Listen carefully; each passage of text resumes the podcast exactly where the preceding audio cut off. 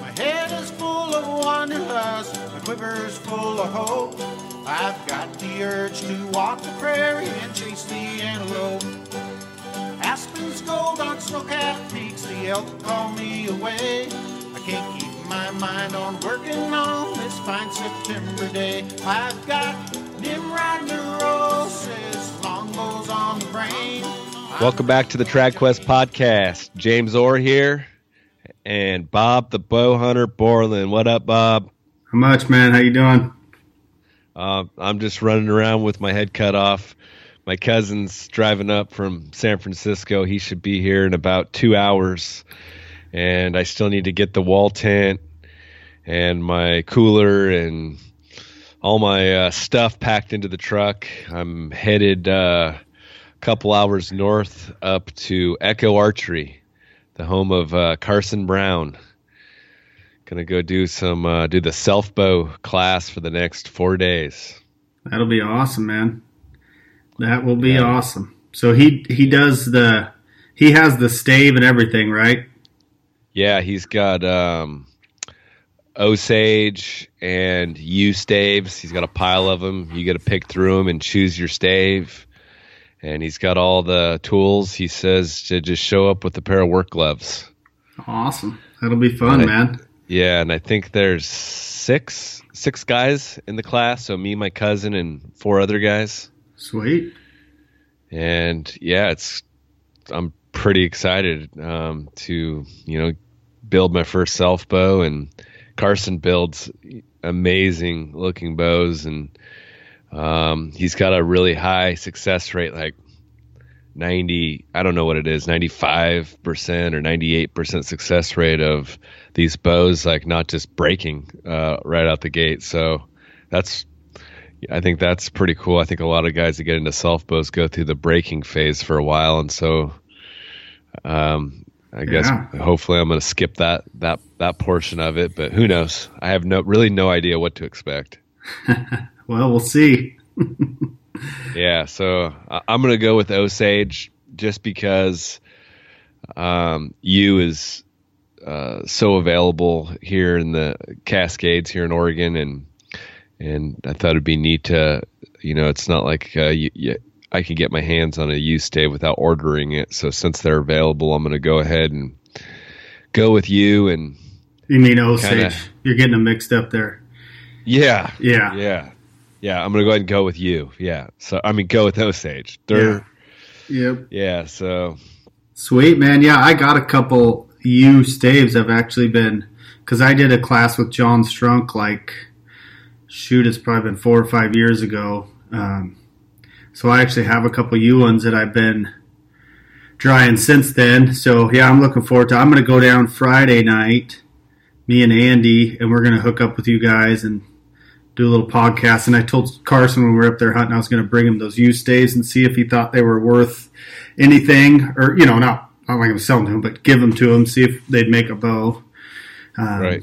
he said that sometimes the bugs get in that yew or something, so I probably screwed them all up. But they looked like good ones from what I learned from that class. So yeah, that'd be sweet, man. It's uh sounds like it's an addicting little venture. Getting into that. so you took John uh, Strunk's class.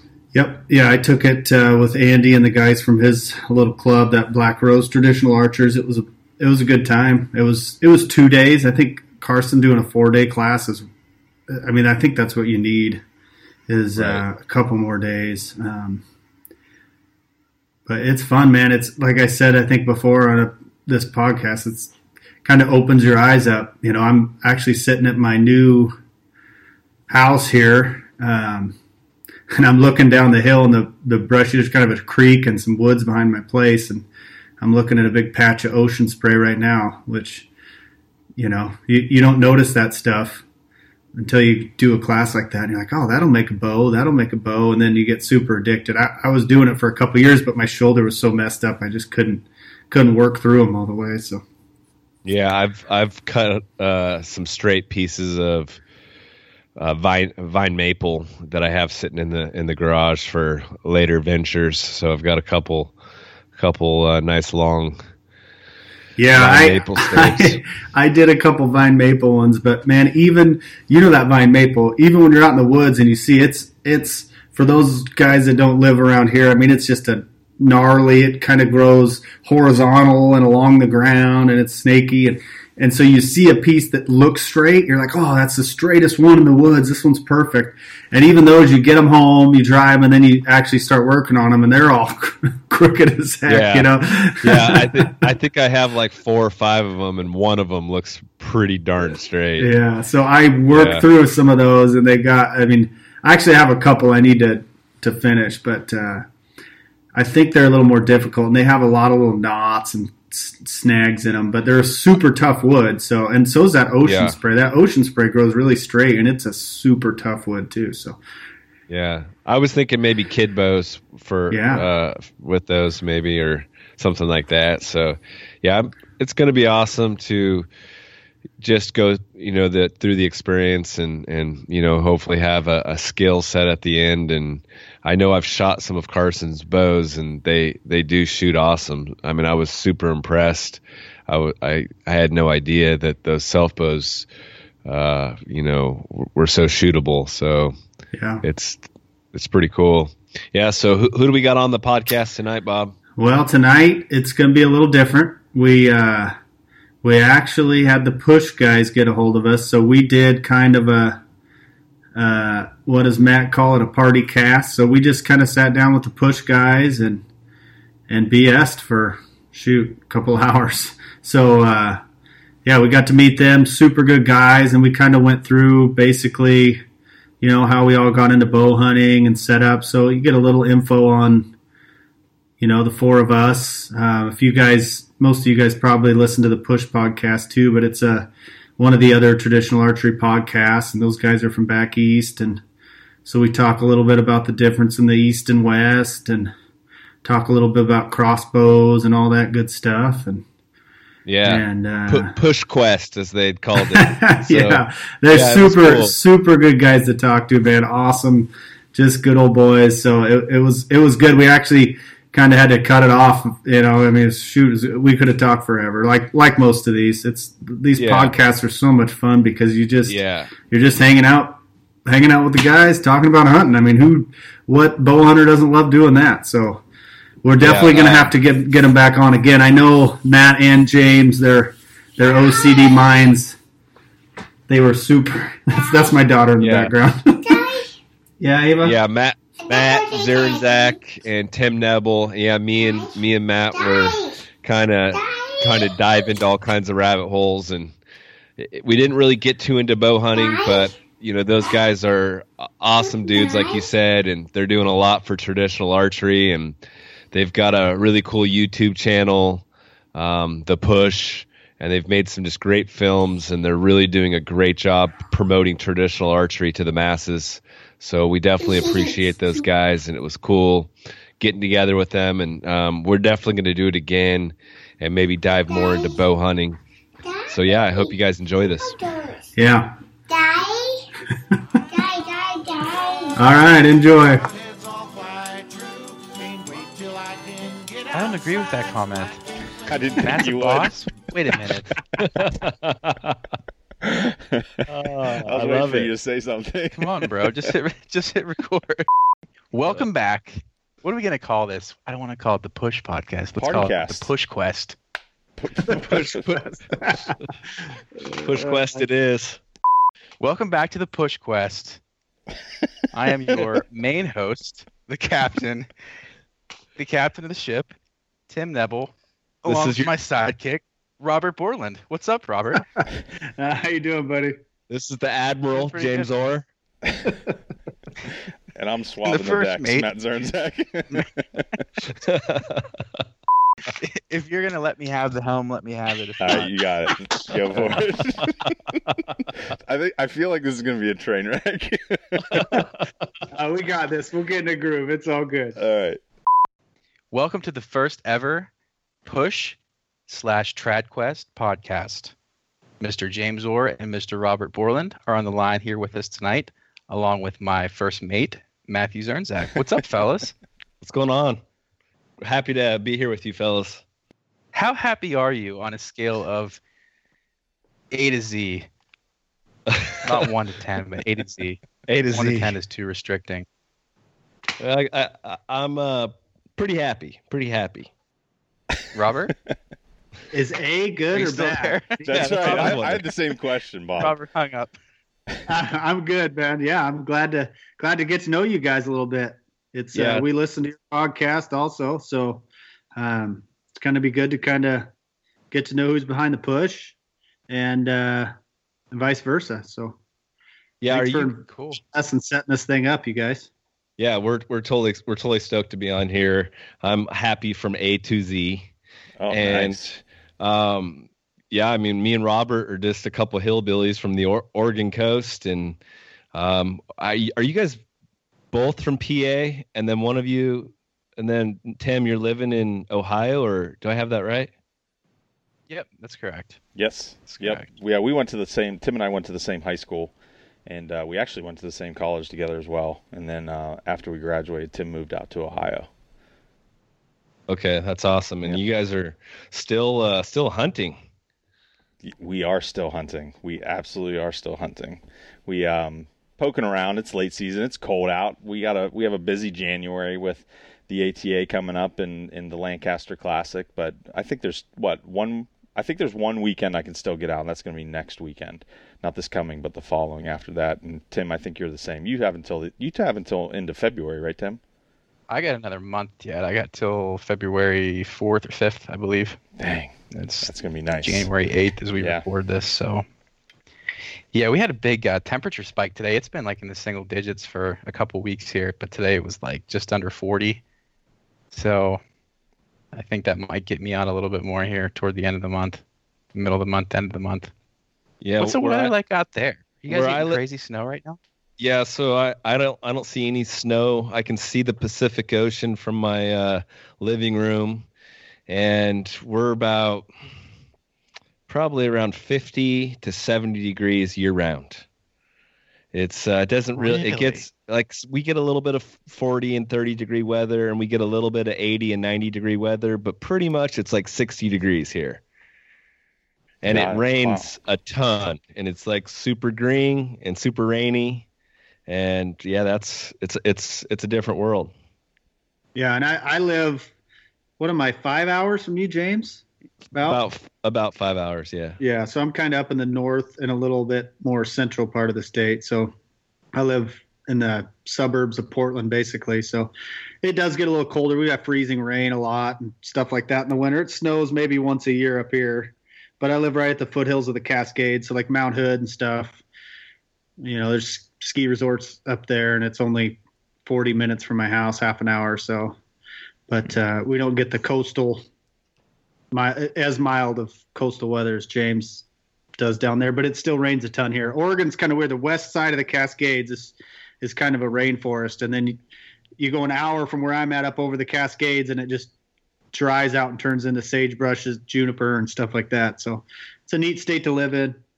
yeah That's you awesome. can drive from the coast range in about six hours and go through a valley of ag land into a mountain of giant trees and then drop into a high desert That's crazy Wow. to have all those environments that that close Yeah. together. That's pretty wild.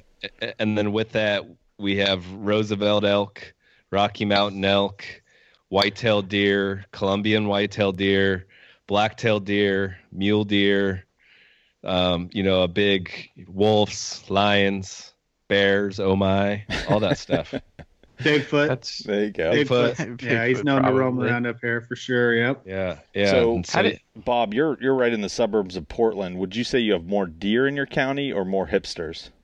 De- de- definitely more hipsters for sure. Ah, that's awesome Brewer, breweries and hipsters There you go. Yeah. Yeah. how did you guys how did you guys meet being that far away? Um, well, at the tr- our traditional archers of Oregon um, has a banquet every year, and so um, last year at the banquet, I I'd met James. I think we met a year or two before that at the banquet, yeah we have a bunch of mutual friends but go ahead and uh, anyway, we were basically. I was talking to Andy about. I've been trying to. I tried to talk my buddy Andy into doing that doing a podcast for, um, A- Andy know. Pon- Andy Ponce, Addictive Archery. yeah, Oh, for la- okay. the last year because he knows he's way more tech savvy than I am. Dude, he And does after some did nice that- work. His arrows are beautiful.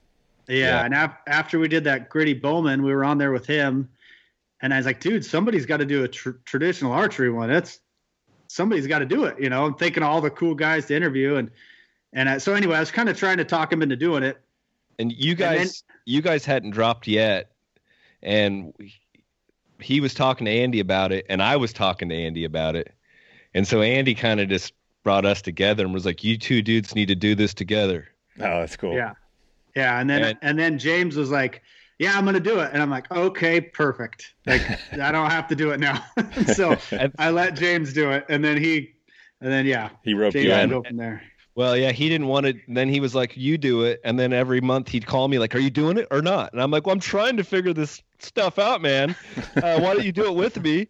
And so I, I, I got like a few episodes, and then we went to a big uh, Western State shoot, and he was there, and I sucked him in and, and introduced him as my co-host, and he was giving me a, some dirty looks, like, "What are you doing?"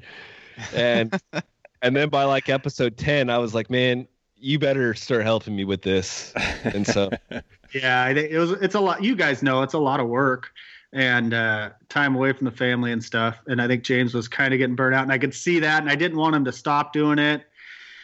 So, you know, I had a talk with the wife, and uh, she basically kind of gave me the blessing. I guess it's not that I wouldn't want to do it otherwise. It's, I mean, I spend a lot of time with my job away from home, and then I, I negotiate. I usually hunt. I'm away from home almost about six weeks a year hunting, and then so the rest of the year is kind of my time to catch up and and make up for that. And so doing these these a couple times a week Right. on the nights I'm supposed to see her, you know what I mean? It's a big it's a big step for her and the family too. So I kind of got her okay, and uh, here we are. Yeah, it's it, it's so cool to see. Um, we were really happy to see whenever you guys dropped your podcast. It was really cool. And just let's just back up. Let's set the stage here for our listeners. I'm sure our listeners on both sides of the fence are probably very confused about what the heck is going on right now. So um, we kind of dove right into the conversation. So we have this is the the Push and Trad Quest Party Cast. First time we're on the on the horn together. Um, we are going to be recording this off of one PC editing it and sharing the MP3 files. And the TradQuest is going to launch the episode, and the Push is going to launch the episode. So, um, some of the TradQuest listeners right now that are subscribed to the TradQuest podcast are probably thinking, "What the heck is going on?" Like, we know all this stuff about you guys, so it's this is uh, this is pretty cool. We're very happy to uh, to be doing this with you guys. So, um, but what what motivated you? I mean, what did you see? What I mean, you guys talked about how you came to dropping the podcast and, and starting it, but I mean, why why the desire? Why the need to to launch a, a podcast? I mean, we both launched a podcast in 2017, which was a big year for both of us. So, can you just talk about that a little bit? Yeah. So for me, on my end, I was just a podcast junkie. Like anytime I was mowing the lawn or any free time or into doing anything where I could have earbuds in my ear, I, I was listening to Joe Rogan or Gritty Bowmen or Dr. Rhonda Patrick or uh, Cody Rich, um, Jason Sankoviak whoever. I mean, I, I listen to everything, like a lot of different stuff. If I get interested in paleo or ketogenics or something, I'm listening to a podcast about it, and it's kind of my media that I like. And and so uh, I became friends with Sankoviak of the uh, bow uh, traditional bow hunting and wilderness podcast, and he sucked me in to talk about uh, blacktail hunting here Mhm. in Oregon. And so I went on his podcast and I really was like kind of like not not really wanting to do it, but he talked me into doing it. And then he started sending me, forwarding me different like emails, like, "Oh, everybody loves this, and they want you to start one, and you need to do it." And he he was really the driving force, pushing me towards starting one. He was like, "You know, all you know, Oregon's a very rich traditional archery past. We have a, a lot of bowyers. We have a lot of people who, who uh, have you know been around the the scene. You know, that going back you know all the way to the turn of the century, and so there's uh, a big community here. and Jason thought that I should share a lot of that community and that people would like it, and and so that I think that was uh, kind of my driving force, and, and just wanting to. I'm kind of a social butterfly, and I'm wanting to meet more people and learn. You know, it's kind of like a lot of guys say, it was uh, in a selfish way of of getting to just call up a guy like you know Doug Borland and get to pick Doug Borland's brain. I mean, that's that's priceless. Yeah, for sure. you know, you know, uh, Dick Robertson, guys like that. I mean, that that that had a big, uh, you know, reasoning for it, and and I, I can't speak for Robert, but I, I know that he was on the Gritty Bowmen, and that was, uh, you know, probably had something to do with it. What what do you say, Robert? Well, for me, um, you know, kind of the same uh, with the after doing that gritty Bowmen. Like I said, I thought about all the people out there that I wanted to interview or you know whatever, but it, it's a little bit different reason for me. I've been bow hunting since I was a little kid. You know, my dad started bow hunting back in '75. I was born in '80, so I started, and it's always been my life since I was a little kid. You know, I first year I was able to hunt in Oregon. I was 12 and I was, you know, able to get a deer. And the next year I got a deer and an elk. And, and uh, I think 14 was the first year we, my, we talked my dad into going out of state. My, I have an older brother who's five years older. And, and for me, like bow hunting has changed a lot just in that time, just in the time from when I was 12 to now, you know, in the last 20, 25 years, our bow seasons, the whole structure out here in the West has changed a ton. And and a big part of that is due to the technology and the and the compounds and the range finders. And and it's and it's limiting our opportunity. And and I apply all over the west. I've hunted every western states most of them several times. And and it's it's hard for me to see you know like these opportunities dwindling away. You know tags that I used to be able to go I used to be able to go hunt mule deer in Nevada every couple years, you know, and, and that's time with my family, my dad and and my brother and my little cousin. Shoot, my little cousin turned 12. We were able to just go, you know. Well, now you're lucky to go every five or six years and be, draw a tag. You know, it it just gets tougher and tougher and tougher. So uh, for me, I kind of wanted to be able to bring a little bit more of the traditional archery into the limelight. You know what I mean? Like like you get all the podcasts on the compound side of things and just be able to show guys that traditional archery is effective. There is a lot of guys out there that are super efficient with it and that we're I feel like we're kind of at a time right now where even the hardcore compound guys and the hardcore trad guys like we all kind of need to like get together and say hey there is a difference for for us out west. I know it's kind of different for you guys back east, but there's a difference here and and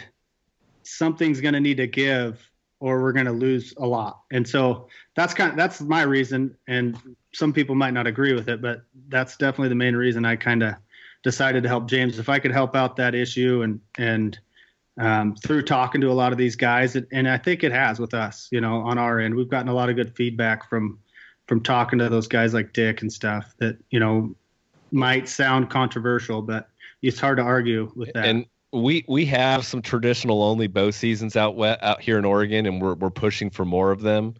Um, to because a lot of like he's saying our season, some of these places where you could hunt every year, now you have to wait five, six, ten, twelve years to hunt them. And I know that in the Midwest, where they want to kill all the deer, and they're letting you guys use crossbows and shoot five deer a year, seven deer a year. It's it's different than out west where we get one deer tag, and uh, we're all uh, fighting over the same unit to go hunting in. And so, we we don't want to see the, you know, the um, uh, compound community lose opportunity. We just want like muzzle loaders have a, a separate season. I mean, we want to be able to keep our opportunity as as uh, the seasons dwindle, and I think that's kind of what Robert's touching touching on. And it's kind of a touchy subject, and, and it's it's it's just different from state to state. Yeah, Tim. Yeah, me and Tim being we are a little sheltered from that. Tim, do you you don't do you see any of that going on in Ohio or any reduction Um, in access or opportunity? I wouldn't say a reduction in in like uh, in season length per se, but um, I started hunting in Ohio in 2011, and back then we could harvest three. You know, it's always been three deer. You can harvest two does and a buck, or or three does. Um, but prior to that, like some of the guys I talked to that grew up around here, you know, and like my same age, when they grew up, you could shoot eight or ten deer back then. And you know, if you go far enough back on that timeline, it, you know, was like that. Like like James said, you can shoot eight or ten deer. And I don't know, you know, I don't think it's from habitat loss. I'm not really really well versed on it, um, but but definitely on a long enough timeline, you know, the number of tags that they have been issuing here has been decreasing for sure. I know that Kansas put out a report that was really interesting where they've got like their archery season has exploded and like something like one third of the precip- uh, of the um, bow hunters in the archery season are carrying crossbows. And they expect that to double over the next couple years and and they have a draw system that is becoming increasing like the west. You could used to hunt it every year and now you've got to put in for it and it's becoming more and more difficult to uh, draw a tag to hunt kansas uh, due to the crossbow ending, entering the season and oregon is i think we're the last state standing we, we don't have a crossbow uh, allowed in our state uh, any shape or form uh, at all. But it, it's inevitable. It's going to happen. It, they're pushing. They're knocking on our door every single year, and um, we're hoping to get it into the rifle season like Colorado did, um, and not into the bow season because it, you know it, it'll just make it uh, that much more crowded. Yeah, it was interesting. We we had this conversation uh, within our group of friends pretty recently, right, Tim? I think we have it every week.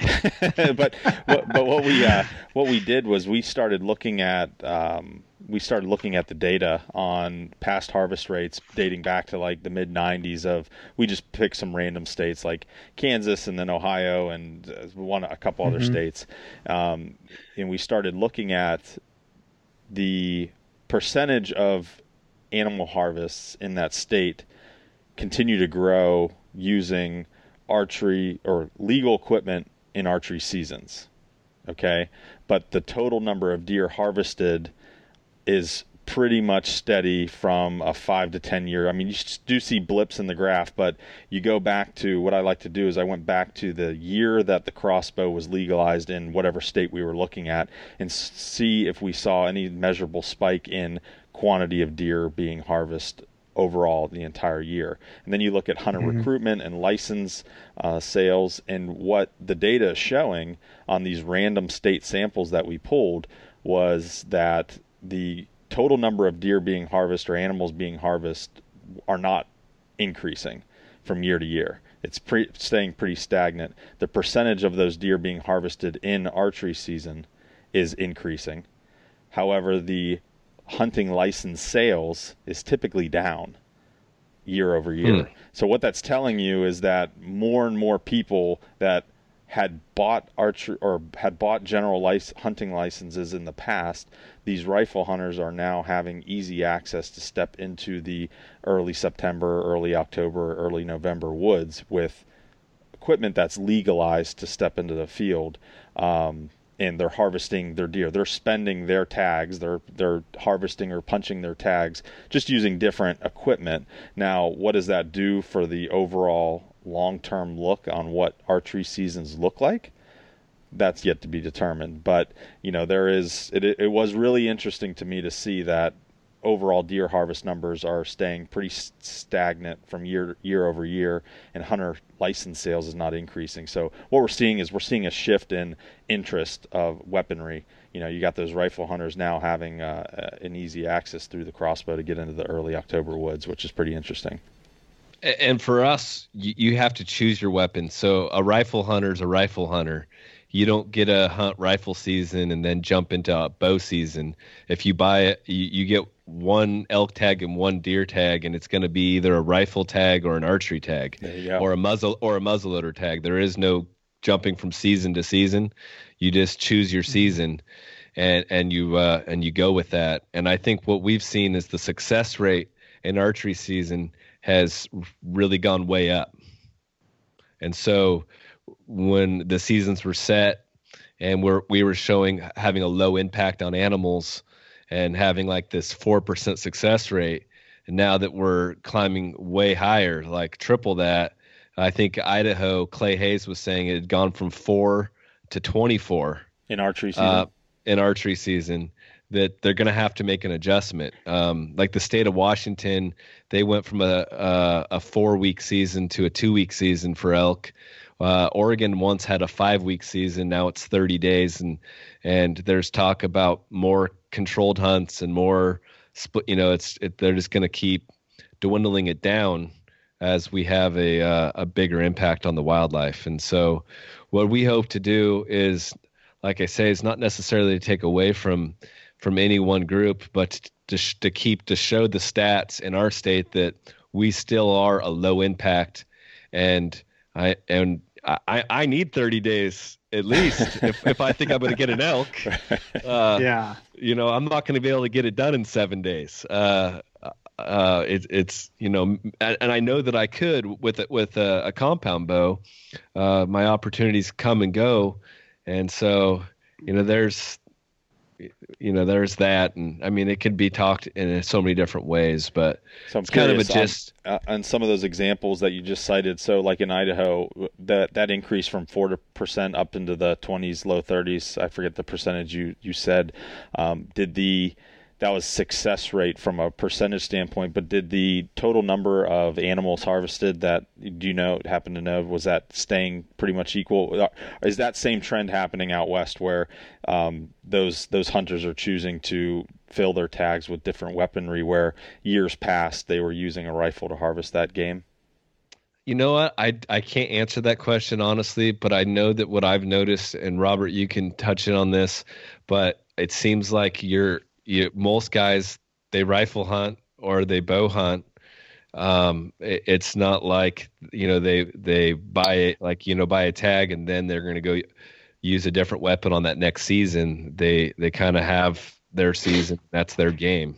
Well, in, in Oregon, we're kind of forced that way. I I know in Idaho and Montana, a lot of guys bow hunt, and then they can still use their rifle tag, you know, or their archery tag for elk. You know, they just get an elk tag, so they can bow hunt for 30 days, and then they can go rifle hunt for Oh, however long that season is in in Idaho and Montana. But I think those are those are the last couple states you can do that in. So I don't know. Like he said, that that was um, Clay, and we don't know the exact yeah, on I don't know. I know. yeah. I know for Oregon, like the only reason that our success rates haven't jumped through the roof, and this is just my personal non-biologist, dumb plumber uh, opinion, but like our hunting has gotten, you know, especially for the deer, has gotten terrible. You know, they outlawed hunting with hounds years ago in what 96 or 97 and 96. so we've got 20 years of of non-controlled mountain lions and bears that just hammer. I mean, they're just hammering the deer, And and the- they have the been forever. And the And so anyway, of the- wolves. Yeah, the deer hunting has gotten terrible, but you still have that success rate. You know what I mean? Like the success rate was whatever. We'll say it was six percent on deer or whatever, and now it's only gone up a little bit. Well, it's gone up that much, but the hunting is terrible. So the guys are going out there, they're able to still get a deer, one in one in every ten guys, but that's because they're able to shoot 80 yards or 90 yards or whatever, and the the last little living one that's out there gets whacked. Whereas before, the same guy with the stick bow needed multiple opportunities to get a lot closer, blah blah blah, when there was a lot more deer around. So, um, And I think that's a good point too. Out east, where predominantly tree stand hunting, um, you know, is you're not seeing the hundred yard shots like out west. The the equipment uh, is so efficient, and you know, I have uh, I know a bunch of guys personally that that take game at hundred yards, even hundred plus yards, um, with uh, compound archery tackle every year Mhm. and so it's it's Let- it's a it's a different game for sure. Yeah. Let me ask just a couple questions before we, we move away from this because I think Matt kind of alluded to it, and I just want to stay on that same vein. Um, so, when these states move to weapon specific tags, the the archery you know, the archery success percentage went up, but the total deer harvest number did not. So that that that you know success percentage, that successful whatever you guys are calling it, that number of successful bow hunters who are out there, that's going up, but the total number of deer aren't going up. So that's really not the deciding. That's really not a telling factor, a telling number, but the decision makers are using that as a, as the you know as a valuable number. Is that is that right? Am I reading that right? No, no. I mean, the way most of these states are is, um, you know, the the amount of archery tags. I, and I'd have to look up the data, but it doesn't fluctuate a ton from year to year, uh, at least in Oregon. And I know, like, we we can use controlled hunts specifically. You know, like an area like our Mount Emily or or Wenaha, they give out 50 tags a year. You know what I mean? There's that's how many bow hunters are going to be in that unit every year. So that that's kind of like a controlled part of the the the theory here. So when we say the success rate goes from, you know, five percent to fifteen, that's just that many more elk getting killed. You, you know what I'm saying? I, I get where you guys are are going with it. And and I think you also have to take into account that like there's some states like Wyoming from what I understand, are doing like a fabulous job with their wildlife management. And we live in a state that that is not the case. Our our uh, Department of Fishing and Wildlife, uh, they're they're not managing to have more animals. They're managing to sell more tags to hunters. That I mean, that's it at the end of the day. Um, they seem to care more about uh, salmon and the commercial catch of salmon, and a lot of money goes into the uh, salmon habitat. And uh, as far as wildlife goes, um, it, it, doesn't matter if our unit, uh, like the Tioga unit I live in, we had 18,000 elk in it, and now we have 9,000 elk. They're still selling 7,000 rifle tags every year. They don't care. So it's it's hard to to to figure out how those numbers correlate yeah. because and it's not... and it's the same thing. Like all of our units for rifle are draw in the whole state, besides the western state. So the all of Eastern Oregon, where you can shoot a rifle a decent ways is all draw. And it's the same thing like James said. There's units where they give out 2,000 rifle tags. Well, they've given out 2,000 rifle tags since 1996. You follow me? and, yeah, the, right. and the amount of deer aren't keeping up when you got all those lions eating them, yeah. and then everybody, you know, still giving out. I mean, I bet you there's units, there's units over there like Heppner and Starkey and Ukiah and the Beulah unit and blah blah. I mean, I don't think there's there's not that many there's not the amount of there's not that many bucks in the unit and they give out that many tags. There's no way yeah. there is. Like I I grew yeah. up hunting a couple of those units and and you can cover some ground and not see a deer with horns for yeah for weeks. So I think this could go round and round and round, but um, to to to leave this alone, um, how you know how did you why did you guys start the push? I know you guys have a really awesome YouTube channel and I remember when you guys released that first video, and I, I was like, wow, this you know was super cool. And I know that that really has helped a ton of guys get into traditional archery. And I, you know, I'd like to thank you guys for putting that out because, you know, the more our our uh, sport grows, I mean, I think that at the end of the day, that's why we do TradQuest, and that's why you guys do the push. Can you can you uh, tell us a little bit about you know how you guys got your start? Yeah, I, I think that you know, like you said, James, you, you were a podcast junkie. I know I was a, a definite podcast junkie, um, almost at you know, being a bachelor, almost at an unhealthy level. Yeah, you really were. um, but uh, and, well, and your job, right? I mean, you were a road warrior there for years, so you were in the yeah, truck I mean, all I, the time. living in the truck, so yeah, we're talking we're talking hours of podcasts per day, but um, but I had been a compound hunter for a lot of years and, and kind of got curious about the tr- traditional side of things. And Matt was neck deep in it, uh, you know, and he was a good buddy of mine anyway. So I kind of naturally latched onto him and, you know, like a parasite and just started sucking all this information out of him. And we got together, you know, that one day, one or two days, and, and put together that original push film. And I think that we just we wanted to make that information available on a wider platform for people.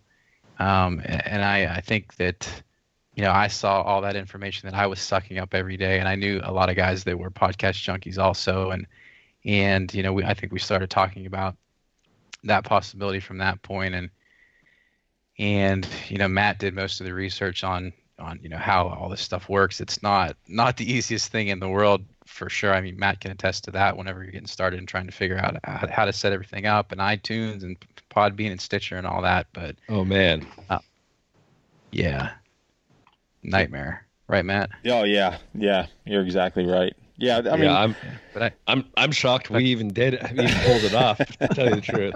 yeah. but yeah, yeah, but it- I mean, it, it was just a- an interesting venture at the beginning. I think it was exciting, just like you guys said, to be able to talk to some of these guys that you'd only heard about before, you'd only read about, or you know, your your dad was always talking about Gene and Barry Wensel when you were growing up, or you know, uh, we, we interviewed Jeff Kavanaugh last week. Jeff, you know, how many he's got like 100, 120 some videos on YouTube. We've watched every single one of them. Um, guys like Clay Hayes, the same, you know, the same same type of knowledge as that, and just being able to reach some of those guys that 99.999% of our listener base doesn't have access to. Um, you know, aside from sending them a, a Facebook message and hoping to God that they, they might get a reply from the guy. Um, but, you know, having access to guys like that and just um, trying to give our listener base a voice. You know, we really listen to our listener base and we try to, we do a lot of listener question type episodes and try to bring all their questions into the limelight and just be a voice for them. Maddie? Yeah, yeah, you're. I mean, nothing you said I, I don't agree with. Um, yeah, it was just that the very start was was the the push film and our YouTube content. That's really what it, where that all started. We wanted to put together that original film, like you had mentioned, James. Just to, I mean, you you have to click on three different websites, buy maybe buy a book, watch a DVD, and then talk to a couple local guys just to get all the information that you need to shoot your first arrow with traditional archery. And we wanted to make a one-stop shop um, to kind of go through all the different types of bows, give somebody a crash course on that kind of stuff, just to say, hey, this is a good starting point. And the response was absolutely ridiculous. I mean, we never expected that, we really didn't. We we were just playing around. Tim Tim just has a uh, an eye for and an extreme talent with cinematography and his cameras, and um, it was just a good matchup. And whenever, I mean, how long did that take us to edit, Tim? No, probably uh, two or three months, maybe. Yeah. So when, that when that launched, that was uh, it was really neat, and uh, the response was big. And then we continue to put more content out on our YouTube channel. And I agree, Tim. Like that, the whole podcast thing, it was just a natural progression. It was just another way to gain access to the great minds and the icons of our sport, and present it in a fashion to kind of keep driving our our mo you know helping expedite the traditional archery learning curve and you'll obviously know that we always take a take a hard left turn in our conversations at some point. I'm sure we will here sometime during this podcast to talk about the shooting aspect of it. Um, that that's where my biggest interest lies within this this pastime is is you know the the constant challenge of getting your arrow to hit its mark, whether you're bearing down at a target with a heartbeat or you're shooting at 3D foam or you're practicing in your basement. You know that just the the art of shooting a arrow down range is just I'm so obsessed with it and it's just like this flame you can't catch. You know, you're you're never going to get there. You're never going to perfect it and that that's really why we why we started this. And I think podcasting has become um, almost like the main, you know, the, it's the easiest way to get information about, you know, about our our niche, you know, our niche and, and your guys' niche too. It's it's it's way easier than reading a magazine. I can't even think. I mean, there's traditional bowhunter magazine, crate magazine, but I don't think there's a lot of like this type of content in there. I mean, there is, but you know, you guys know what I'm trying to say. It's like Yeah, whenever- nobody reads. these- nobody reads anymore. Yeah, right. and- nobody and reads it. even- nobody And nobody even YouTube, read. I don't have a lot of time for like YouTube because I don't have the time for the screen time, but I can put earbuds in and listen to a podcast when I'm at work or when I'm doing pretty much Right. anything. And so it makes it really easy to to to uh, you know learn while you're doing something else or to uh, interact per se. Yeah, and the in the form of the content, uh, the, the delivery is so different than the written form. I mean, you can have an article in a magazine that's going to talk about the potential damage of crossbows to the traditional bow hunter, right? And that is probably going to be trimmed down to 600 words. Um, it has to be written very well, and it's got to be short, concise, and to the point. Where we just sat there and bantered for 25 minutes on the subject and probably covered 10 times the amount of information that you're going to pull out of an article. So, Right. and you know, and like you said, James, you could just put earbuds in and be driving the tractor and just absorbing this this knowledge as you're driving. Uh, it's just a different delivery of the content, and it's so efficient. Now, when did you come to traditional archery, Matt? Me? Yeah. Um, I'm I'm on year ten. Um, I didn't shoot a bow or have any experience in any type of archery. Um, I grew up kind of upland bird hunting, um, small game hunting for rabbits, and then just I was your weekend warrior, your typical part of the Orange Army. I'd get up on opening day and go out to the same old tree and, and shoot. You know, that's pretty much what what deer season was for me. Um, but there was always something inside me. Like I, I hunted with my rifle whenever that f- opening day came and went, and I didn't fill my tag. I always found myself slipping through the thick stuff and and just you know ha- having that kind of primal approach to to hunting. Um, but I didn't really take up the bow and arrow with the intent of harvesting game. Uh, every Tuesday night, my buddies they shot compounds with fingers, uh, with single pin sights, and just really crude, beat up old bows. And they were doing it to have fun. Um, and they would go to a local bow club right up the road from our um, from our houses here, and every Tuesday night they would be get together, and I wasn't able to hang out with my friends on Tuesday nights. So with that being said, my uh, fiance at the time, which is my now wife, um, I told her one early in the year, one February, that you know I was frustrated because the guys were talking about summer league starting up and archery, and you know I was bummed out that again here comes another summer where Tuesday nights so I can't hang out with my buddies. Um, so I told her that I thought recurves were kind of cool. I had no idea what I was talking about or what I was about to get into. Um, and fast forward ten months, uh, I opened up a takedown PSE Coyote um, recurve um, entry level, and that is a decision my wife probably regrets most times. Um, you know, that's that's what got me into it, and from there, it, it was just, you know, my personality is, uh, you know, I'm like a knowledge sponge. I just read and watch, and I just keep digging, keep trying. I'm constantly tinkering, and I've shot every manufacturer of bow. I've owned every manufacturer of bow. I've shot every aiming style, every form style. I mean, you name it, I've tried it.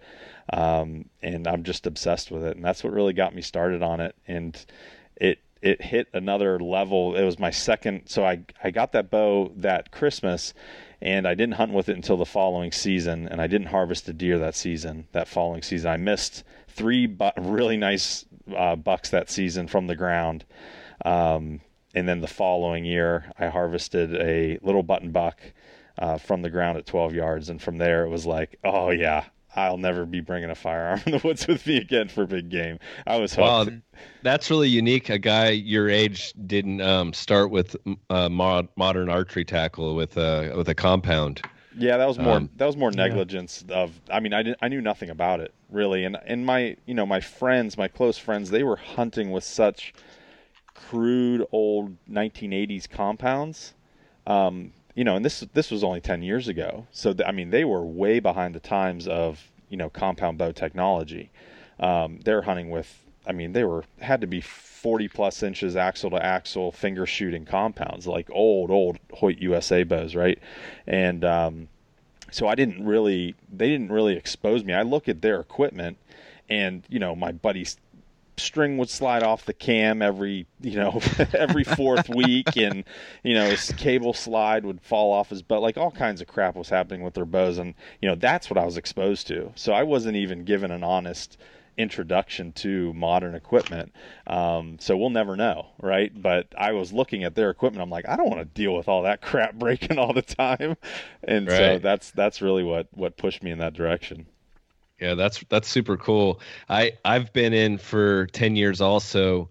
Um, the first two years with a compound, and I I came from rifle hunting like most guys, and I actually didn't know anyone that did archery. I didn't have any friends at all, zero, and I actually went to archery for the the rut. I wanted to hunt uh, elk when they were bugling because I'd I'd been out in the woods hearing them bugle, and I knew that you know that the long season and to get to hunt them when they're bugling was archery, and I had went on to I think it was Bowhunter TV, and I seen Larry D Jones Oh yeah. hunting hunting Roosevelt elk with the recurve, and uh, so literally like as crazy as that sounds, I really like, and it, it did, that looked right to me. I was like, oh yeah, that's archery hunting, and so I went into the archery shop.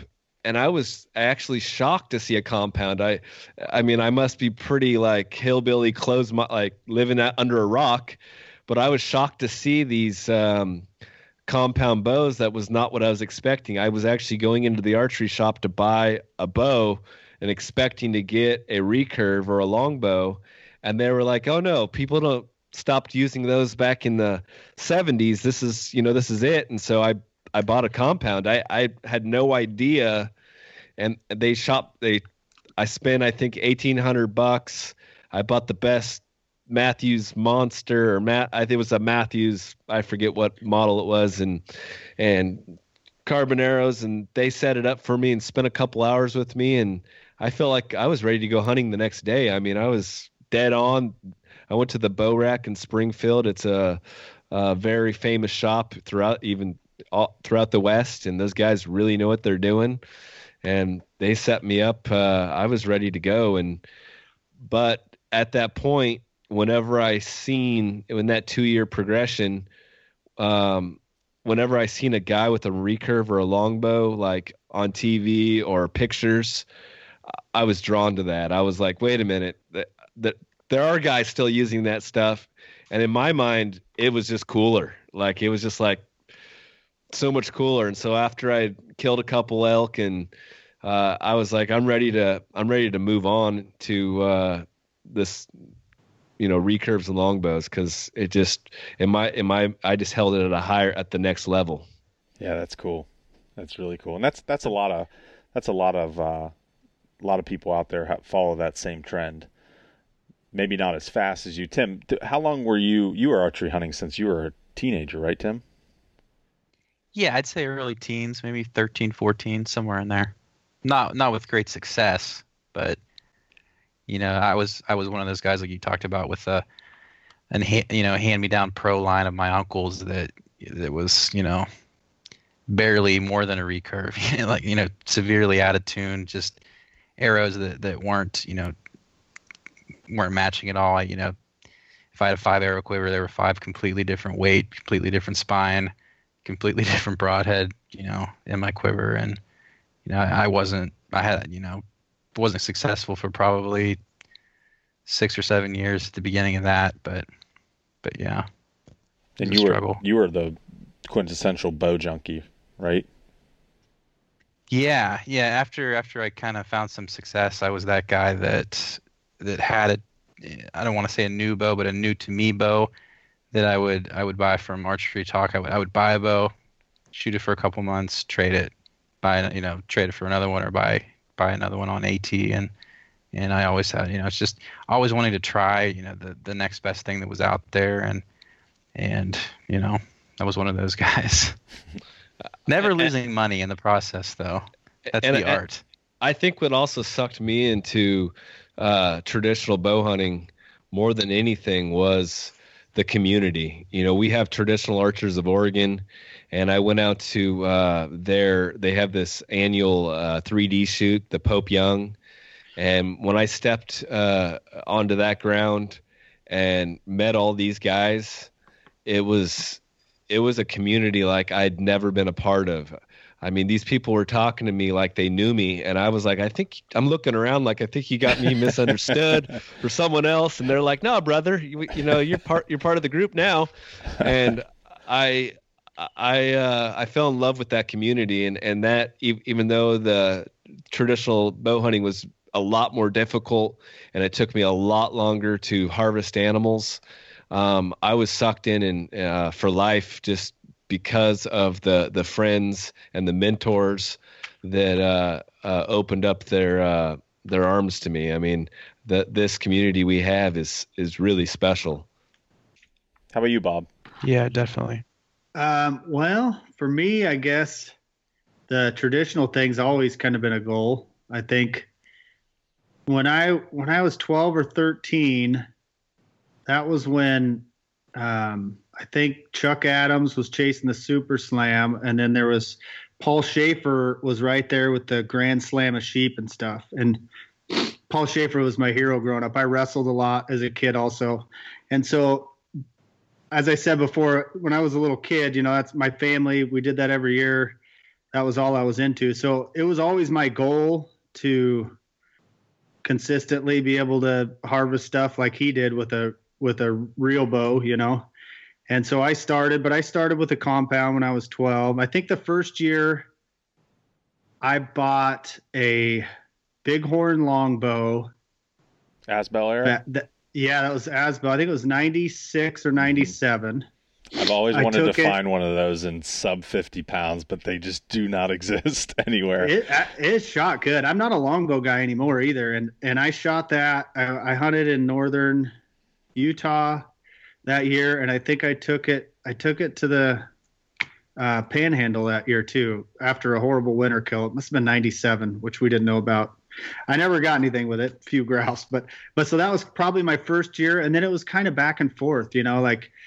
Um, you know, I- I'd shoot it a year or two, and then I'd go back to the compound, kill some more stuff. And I think, oh one, I ordered a uh, Keith Chast. I don't know how to pronounce his last name. Chastain? Chastain. Mhm. Yeah, Colorado. I took that in the Eagle Caps, and and so it's kind of back and forth until like uh, 07 or something like that. I pretty much I had one year in there where I dealt with a lot of shoulder issues. I tore my labrum when I was like 21 or something, and I just got it fixed the year before last. So there was a point, a couple points in there where I had to had to go with the compound. This up to like three years ago, three or four years ago, I had to shoot it one year just because I couldn't pull my damn recurve back. Man, it was just killing me. Mm.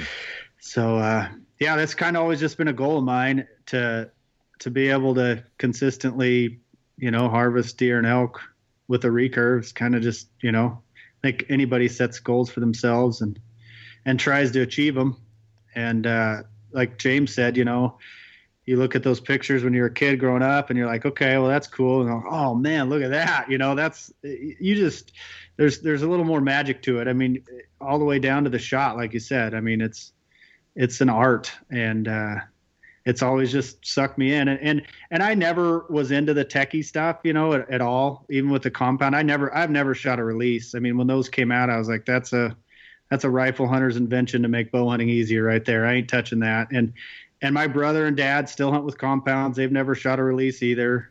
Uh, my dad, you joke around. My dad still shoots a Jennings Carbon Extreme XLRS from 1980 something, you know. so Yeah. so and that's just That's what I was always around, and and I just kind of went one step further. So, um, yeah, It's great. I think that that back and forth topic, like you talked about, Rob, is a an interesting topic because I don't. I mean, like you said, for you it was because of a an injury, uh, but for other guys that guys that don't completely make the jump one way or the other, you know, whether you're coming from a recurve to a compound or a compound to a recurve, um, and I don't understand that because it wasn't it wasn't like that for me at all uh, when I started using a recurve, it was like I had zero interest in going back to the compound at all.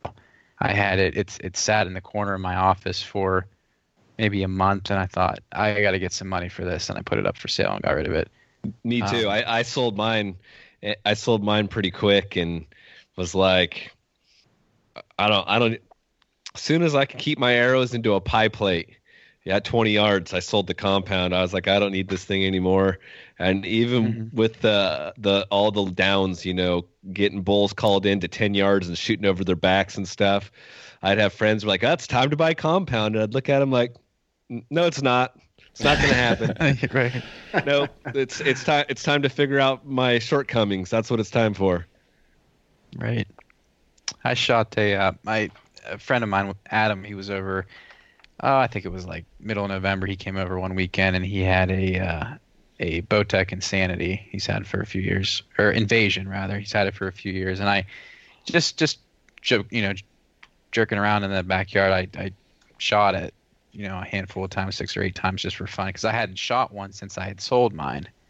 You know, what, coming up on three years now, and just ugh, I don't even know like I don't even know how to describe it. Just really mechanical feeling, just cold, dead. It just was not appealing at all to me. You know, nothing against compound guys because I was a, a die-hard compound junkie for a lot of years. I I bought way more bows than I would care to admit on here, and sold more bows than I would care to admit. But just I don't know, man. It's just that that fire for me is not there anymore.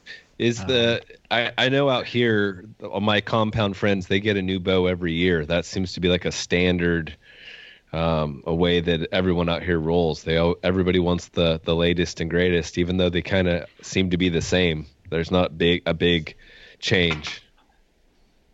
Was that kind of your thing? You would just get a new one every year, or were you getting new one every month? It sounds like.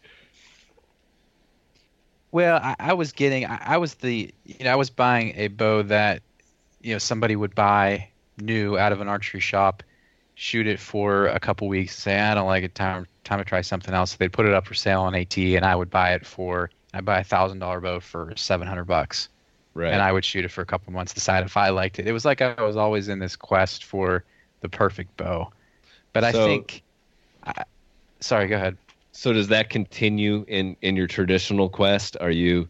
Uh, no no because i that's one of the unattractive things to me about compounds is that there's so quickly they're so quickly out um they're they're so quick to be to become obsolete rather Right. you know the the, the 2017 model comes out and the 2018 model comes out and it its riser looks a little bit different and it's two feet per second faster so now the value of, of everything a year older now goes down by $400 and it's crap and nobody wants it you can't Yeah. sell it Yeah, it's like because a TV. they don't have souls right right. No but souls. the ruby curves recurves and longbows have souls well, I, I know that Matt has like a crazy, awesome bow bow collection.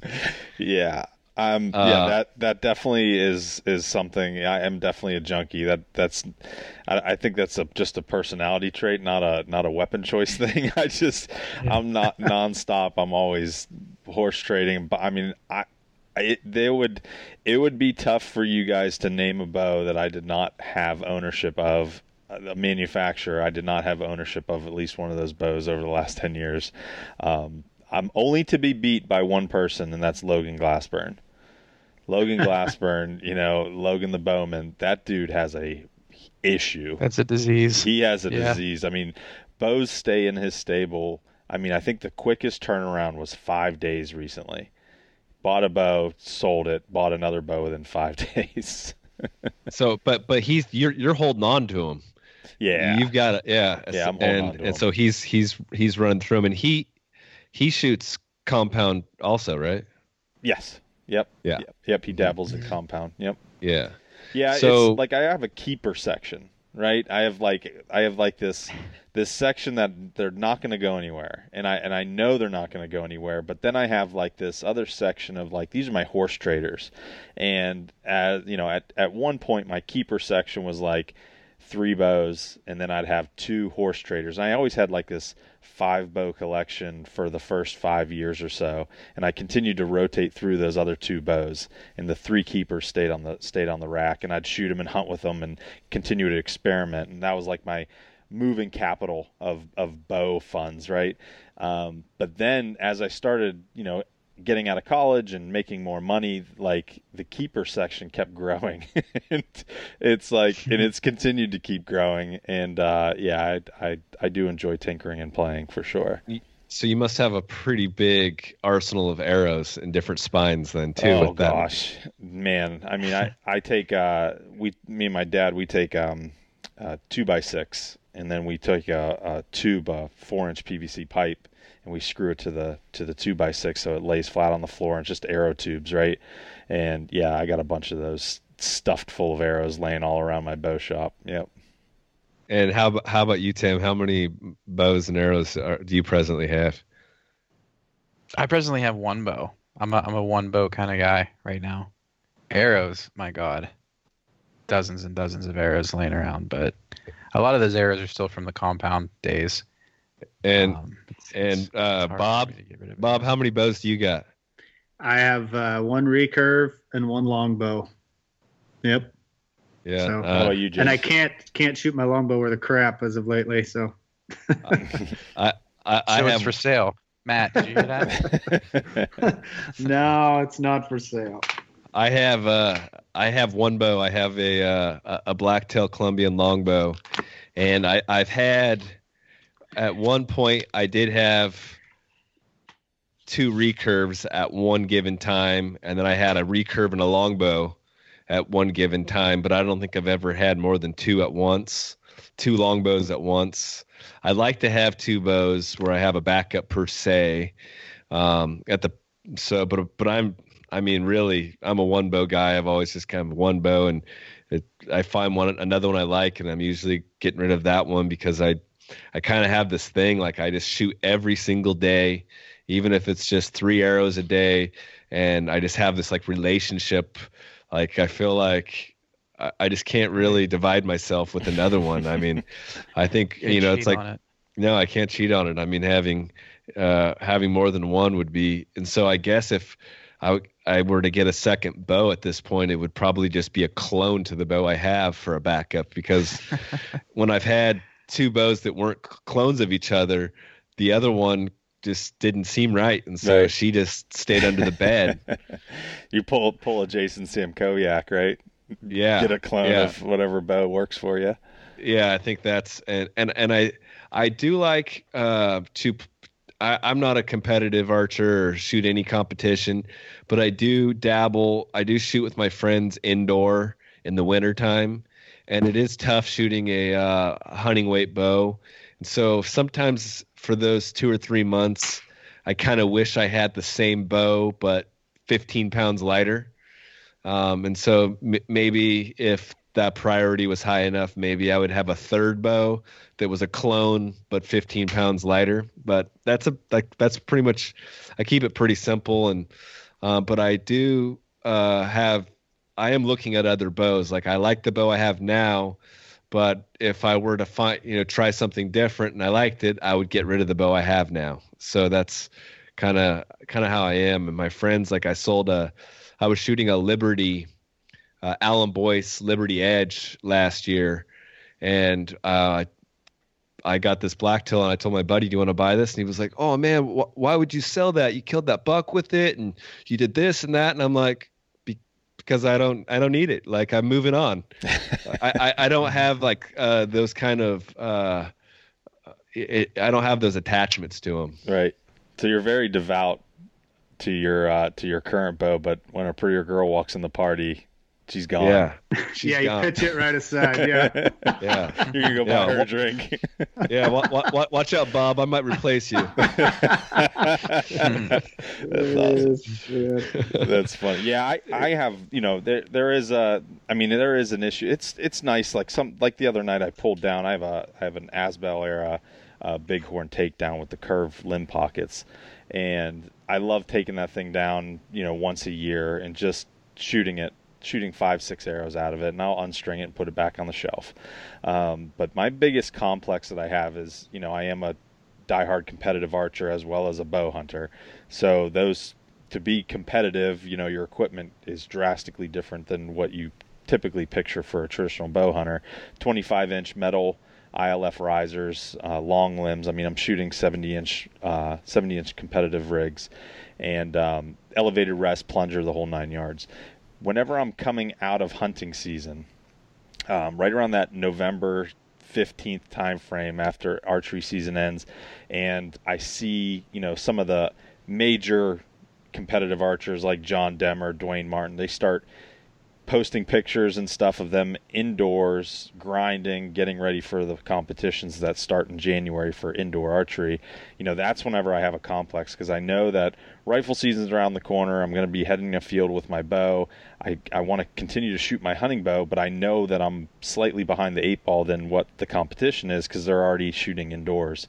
So I always have this like burning like mental warfare going on on which like should I be using my competition rigs right now? Should I be training with those, or should I just stay the course and continue to hunt? And that that mental warfare is even worse during the years that I don't have like a really good successful archery season because now I really need to get out in the rifle hunting woods with my bow and or late season like my hunting season isn't over right so that's mm-hmm. Do you- that's so issues do you draw the line and then make the switch to the next bow, or do you dabble between two bows for a while? I dabble between two. So like right now is a really goofy period in time because it is still late season. I'm still going up into the woods um, to hunt uh, f- for for deer and everything, but I'm also training every single night, getting ready for Lancaster. I'm after we hang up this podcast, I'm going to go downstairs. I have an uh, indoor range I can shoot from my garage through two sets of man doors through the basement and then into a, like a storage room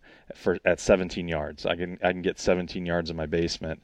And so after I hang up with you guys tonight, I'm going to go down and shoot 20 arrows um, with my competitive rig. And then who knows if I get home from work early tomorrow, I'll head up in the field with my hunting bow and I'll go I'll go hunt.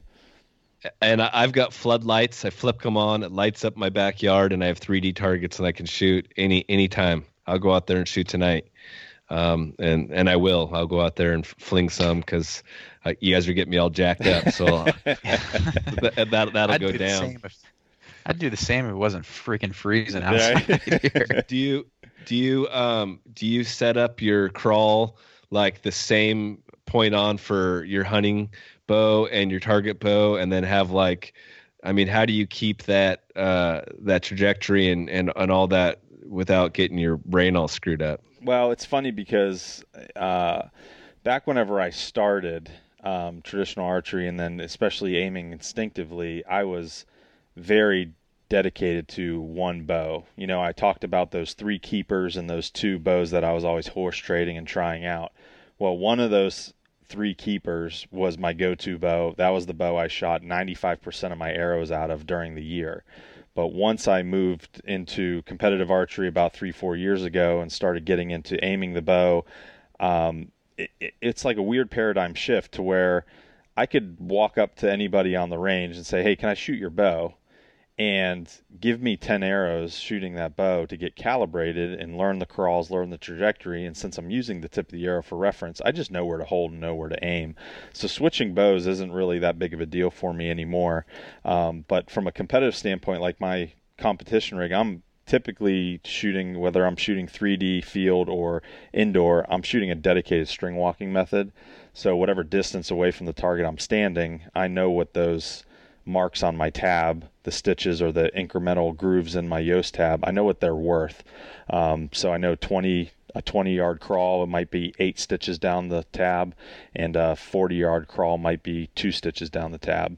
Um, so I'm just you know, making that crawl, anchoring in the same point in my face, and executing the same shot. And for hunting, I have a fixed crawl, so I actually put that third nocking point down the string. And for any yardage that I'm not at my point on distance for that crawl, so typically uh, this year I think I hunted with a 22 yard point on, uh, 22 yard fixed crawl, and so any distance shorter or greater than I'm holding under or over the target. And I typically what I'm finding now is with the arrow weights that I like to shoot and the the draw weights that I like to shoot, my gaps are within an inch of each other um, with my with any hunting bow. I mean, I could pick up any 48 to 55 pound bow and throw a 20 25 yard crawl down there and yeah chances are at 15 10 to 15 to 20 yards i'm going to have to hold six inches eight inches below the target to have it impact there so yeah, it, it's not it's not too. Uh, I know it sounds more confusing than what it is, but it's it's not that big of a screw to screw up your mind. I mean, it it's pretty easy to keep track of. Well you screwed my mind all up Yeah, I so. was just saying, mine's, mine's jacked right now. so what tim do you relate to all that i mean i understand you understand what he's saying because you're you you uh are do you shoot uh, like Matt does, and and how does that relate to what you yeah, do? yeah. Let me translate. What the, what what he what he's basically saying is so for competition, everything he's shooting is at 20 yards. Well, So he's for, gotta- in- for he's gotta- indoor. For in, for indo- Correct, yeah. indoor co- competition, yes. Yeah, that's what you were talking about. So for indoor competition, everything he's shooting is at 20 yards. So he has a nocking point down below his nock set for 20 yards. Oh, yeah, I get he doesn't have to think. crawl. I get the fixed crawl uh, with the point on. I get that. And are you? And you're shooting a fixed crawl with the 20 yard point on, and and shooting gap yourself. Yeah, I shoot a 25. I shoot a 25 yard fixed crawl for hunting. So if if I have a deer at 25 yards, I'm holding right on. If it's at 20, I'm holding a little bit low. Uh, 30, I shouldn't be shooting anyway. But if 30, you know, a little bit high. So And Yep. and when when arch when archery season ends for you, do you put the bow up, or I mean, you're not competitive shooting, or what? How do- what does that look like for you through throughout the winter and and, and uh, spring? Um, I'll shoot in the basement. Um, I'm typically not an, an everyday, like 50, 60 yards a day kind of guy in the off season, but you know, leading into spring and a turkey season, because we love to, to turkey hunt too with, with these with these bows, I'll, I'll really start shooting a lot coming into the spring too. So I shoot a lot. I would say from uh, March, you know, beginning of March all the way through till beginning of February of, of that, you know, the the following year. So Right. my off off season isn't really too long. It's just kind of a little little break, a little regroup, um, enough to just enough time to get my you know gear cleaned up, refletch some arrows if I have to, um, kind of regroup from a mental from a mental standpoint. And by by that point, it, we have such a long bow season here that by that point I'm kind of ready for a little bit of a break Right. you know, just to kind of, you know, refresh myself and re-grease all my fittings and, hmm. you know, on the body. But Yeah, the neat Yeah. thing, I just had a thought pop into my head. Like I could talk for an, another hour on the benefits of competitive archery from uh, you know shooting under pressure and how that translates to the woods and everything. But that aside, the thing that's I what our podcast is about. right. But the thing I that's love, what you do every week on. That's what I do every week. Uh, but the thing I love about competitive archery is there's always something on the calendar a couple months ahead that just keeps you grinding. Um, you know, hunting season, we turn the clocks back and you're not shooting as much. You're in the middle of the season. You know, it's the traditional bow hunters. Uh, crux right is once season starts you don't shoot your bow as much because you're spending every waking hour trying to get into the woods to hunt um, but once that we turn those clocks back, you know, we got Lancaster Classic at the end of January.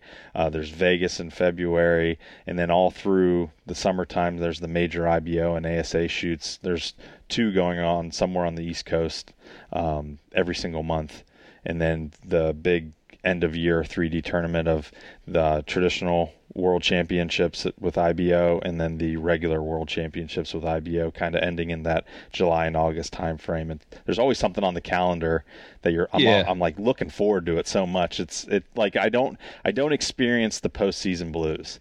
I, I don't either. Like January, February, March, I'm researching. I'm thinking about a new bow. I'm usually because I'm even though I'm I'm in love with the one bow, I seem to get a new bow almost every year. I seem to jump to the next bow. Right. So I'm kind of looking at the next bow. Um, I'm actually going to be building myself my first self bow under Carson Brown Echo Archery Cool. uh, this this Thursday. I'm taking a, a four day class. Going to build me a Osage bow. So I'm going to do that, and I'm super excited about that. And then, So if uh, we like see you a s- so if we see a picture on your Instagram page of a campfire, we know that it was a project gone wrong. yeah, but I, I'm I'm working with Carson Brown, so I think I'm going to come out with a shooter. We'll Oh, see. good. yeah so uh you know i've got a I've got a big head start there and so i'm i'm moving into that and then uh, i i'm i hit 3d shoots like crazy like i go to probably 10 or 12 3d shoots from starting in uh april all the way through august.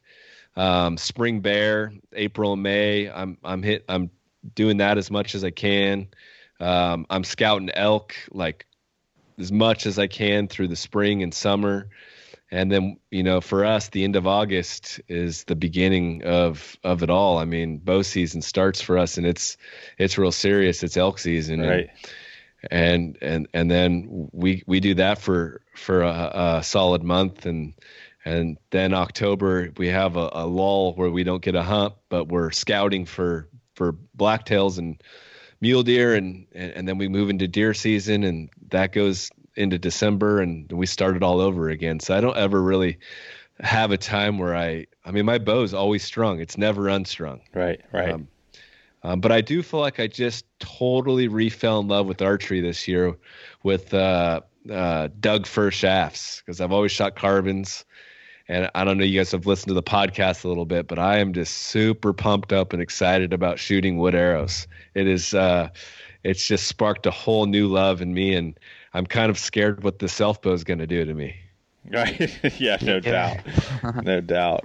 Yeah, I, I Yeah. went through a good period of time where I was making cedar arrows and laminated birch, and I was experimenting with wood. I, I did that for about two years, and then once hunting season would come around, I'd always go back to a carbon arrow or an aluminum arrow and hunt. But uh, you know, I always at any given point, I always had a dozen to maybe 18 wood arrows fletched up with tips on them that I made um, just to be able to play around. There's something about a one piece longbow and wood arrows that just kind of gets that Yeah. thing pumping. But I just, I don't know. I, I'm like that guy that'll be out on the course and I'll be like, here, hold my beer, watch this, and just take stupid shots at, you know, just trying to thread the needle between a Y and a tree.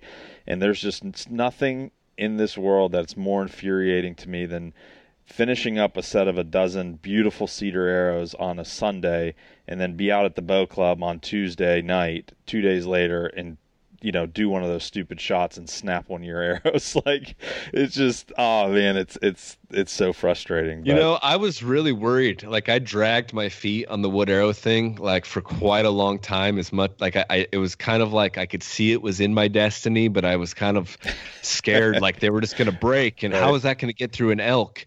And I'm talking to guys that are killing elk every year with them, and I'm like, I don't know. I just don't I just don't believe it. And from my experience, from what I've seen, as far as cedars don't are not quite as durable, but with these Doug firs, right. man, I, I stump like crazy and they are a lot tougher than I thought they were. And and I was used to shooting uh, micro diameter carbons with 28, 29 FOC. And I, I'm shooting a uh, 630 grain um, Sherwood shaft, Doug fir shaft with a Grizzly uh, 160 or 185 Grizzly up front and uh, both my elk and my buck I got passed through, and the arrow was deep in the dirt on Yeah, the other end. Right. Uh, and the, and the animals went down right in front of my eyes. So I'm I'm sold. I'm hook, line, and sinker on That's it. That's cool. You know, to to your How much point. weight? Go ahead, Tim. Now you go ahead. Um, to your point, I had a uh, I had a cedar arrow. I have a, still have a cedar arrow. It's stained black. It has a judo on the front of it. It has three five and a half inch banana cut red barred feathers. I've had that arrow for probably eight years, and that is my arrow that I, I mean I've stump shot that with that arrow for eight years, and I cannot break that arrow to save my life. Yeah. I mean, it is unbelievable the abuse that one single arrow, and it's like gained a reputation in my quiver for being like Right. the tough guy on the block. So any like crazy shot I'm gonna take, I'm like I'm pulling this thing out. Like I know it won't break. It's wild to see how tough that arrow is. Yeah, I'm shocked. I'm shocked uh, how tough wood arrows are. I never would have. I never would have guessed it because, you know, I would shoot an Axis arrow with a brass insert and an aluminum sleeve, and they were just indestructible. But um, these wood arrows have shocked me. I'm, I'm, I'm like I said, I'm sold on it. Were you, were you asking how much weight I'm shooting, Tim? I was going to ask, how much weight can you get away with up front, up for with Doug firs? Well, um, what I'm what I'm what I'm seeing is like I have a friend that shoots 300 grain tough heads on a Doug fir, um, but I don't want to shoot an 850 grain Right. arrow. That's the And problem. so um, I, I, I'm thinking about trying some Sitka spruce arrows because they're like 100 grains lighter, so that I can uh, maybe run some uh, 200s or 225s up front, or or maybe a, uh Purple Heart footed uh, Sitka spruce arrow with like a 190 up front and try to up that FOC a little bit. I know a guy that's got that setup that seems pretty awesome, but so far, you know, the setup I have, I, I'm having no problems. Yeah, and I mean you have the mass weight, and if it's super tuned, 165 grains up front, I mean, you're you, I think you said you were 630 grains total arrow weight. Yeah, and I, mean, shoot yeah. uh, f- 51 at 29 and a half. Yeah. Yeah, that's the big issue. I mean, it's like the aluminum conundrum, right? You trying to achieve FOC, it'll handle FOC, but you're, I mean, you just can't, st- you can't get under 750 grains, Yeah, you know, to get to And get that much FOC up there. and the wood arrows seem to they they they recover just really fast and they tune real they they tune up really easy i mean the guys at sherwood uh their premiums you know their match sets i mean they they do a really good job it's a really quality shaft That's awesome. Yeah, wood arrows are awesome. And the good thing about breaking a wood arrow, especially a cedar, is this: you get to smell it one more time. you you sleeping bob No, I'm here, man. Bob, what's what's your what's your postseason look like when we're coming into this time of year? What are you, what are you doing? What what's your off season look like? You shoot a lot? I don't. Um, I'm usually making up with the wife for being gone for most of the fall, so I'm trying to get some of that in there. Um, and you know, I I, we, I hit our banquet January. Come February, March, I start getting out looking for sheds and scouting around a little bit. I start stump shooting in, you know, and I try to stump shoot through the summer, and I'll go to a few shoots. I mean, like I said, I it's hard for me to take time off work or time away from the family and go to shooting events when I could save that time for hunting. I, I just I love bow hunting, man. I I just if I can do something to get myself a couple more days, then I'll do that. Right. So it's hard it's hard for me to use I mean, I love all hunting. I mean, I used to duck hunt, I used to salmon fish, I used to steelhead fish, uh, uh, chukar hunting. I mean, I used to do it all. But now I'm married and I have a family, and my favorite part of all of that stuff I've ever done is bow hunting. So I try to give myself as much time. And when I talk, like, and I'm when I say I go hunting six weeks, that doesn't mean I'm like going out my back door and I'm home every night. Like I'm gone. I'm away from mama, away from my daughter. It's hard. On, it's hard on my family. So I don't. I don't push it too much. It's it's it's hard because I want to go do all that stuff also. But I, I Bob- understand that she goes Bob- through a lot while I'm gone. Bob will go on a two week hunt out of state, come home for two days, and then go on a, a to a different state for another two weeks. And I and so then when I'm asking him like, dude, let's go to this shoot or let's go to this show, and he's looking at me like, dude, that would cost me three days in Nevada this year. Right. Like, it's it's a negotiation, and I get that. I'm like, but for me, I, I'm like a social, but I kind of want to do it all, and I I do hunt. Um, I do hunt away from home a little bit, but not like Bob. I do. I, I have elk in my backyard, and I have deer, and so you know I might go not come home for a few days, but I'm also just I can just run home real quick. Right. Um, you know, because where I live, it's we have. You know, I live in elk country. I mean, the, the I have the elk right here. Um, yeah, So and and also with my job, I work extra trades to be able to be gone that much. Also, you know, so so that adds up throughout the year too. You know, I work shift work, so somebody else is covering me while I'm gone. Right, well, right. I I've either had to work that day before I left, or I've had to work that day after, and that's a full 24 hours away from home. You know, so I- it, it's a battle. Um, you know, women don't like it when you're gone. It's weird as much as we try to annoy them, but my wife likes having me around and, uh, and, you know, not all of them can handle it. My wife's been pretty good, especially the last few years. It's hard. You guys know having kids, it's super hard. Um, oh yeah. It adds a, a whole nother element. So For yeah, sure. that's kind of, that's kind of my program and, Tim, and it's you- not you easy and- on the wife. Sounds like you and Bob subscribe to the same program. You're trying to bank as many every every decision you make throughout the entire year is you're weighing out how many vacation days you're having to give up f- for whitetail season. Yeah. season. Literally every decision. oh, yeah. I mean, I every time I Uh, we have we literally negotiated. We've been to marriage counselors for me. Me and my wife been married. We she divorced me once. We remarried. Like, and I was married to another gal before that. Like, I, women are they're hard. It's hard to figure them out. So so she is she isn't an angel. I shouldn't say that. You you hear some of these guys on here that that like yeah my wife's just fine with it my wife isn't just fine with it but she is a trooper you know like she's a crazy indian like literally an indian so i can call her that but uh, she's a trooper man so yeah i'm trying i'm always trying to trying I'm, to I'm, make up for lost time i guess you could say I am married to an angel, and like even my mother-in-law, my will say, I think it's very important for the time James gets outdoors. I think it makes him. It's really important that we get him out there. And I'm like, well, I'm going to go elk hunt for a week, and she's like, I'll help you with the kids, and so I'm I'm really lucky. Uh, you know, I, I, I thank them all the time that uh, I have a supporting family and my mother-in-law, my wife, who who hold value in my uh, time and you know going to pursue wild things and wild places. It's That's it's awesome. pretty cool. Yeah, absolutely. That's great. Yeah, needless to say, I don't need to say it either. My wife's very understanding of this lifestyle. Yeah, Yeah, she, yeah right. four boys oh my goodness Oh yeah, yeah. She came. She came. I mean, my best, my best friend. He. I mean, we cut our teeth. My my two best friends are her family, her brother and her cousin, and we you know we cut our teeth on archery together, traditional archery together, and you know hunting her family's farm. Um, you know, her dad was a diehard bow hunter, and she gets it. She gets it for sure. are are are your are your uh, boys getting getting into it? They are. They are. My uh my so I have a eight, a seven year old, a two year old, and then the newborn. Um, and the eight year old, the older brother, he'll he'll come out and shoot the bow a little bit until his brother starts whooping him. You know, Jude, um, our seven year old, he just he's really coachable. He he's very um he's very aware of like what I'm doing and he tries to mimic me. Jackson is like I am.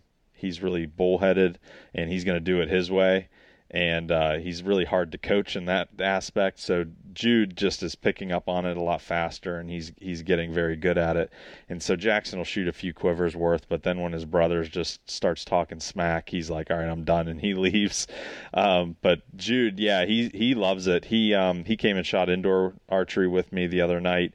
He traveled down to uh, Tennessee to the traditional IBO World Championship this past year, and he competed in the Cub class. And yeah, he he likes it. He's taken to it, and he's he's a good little shot too.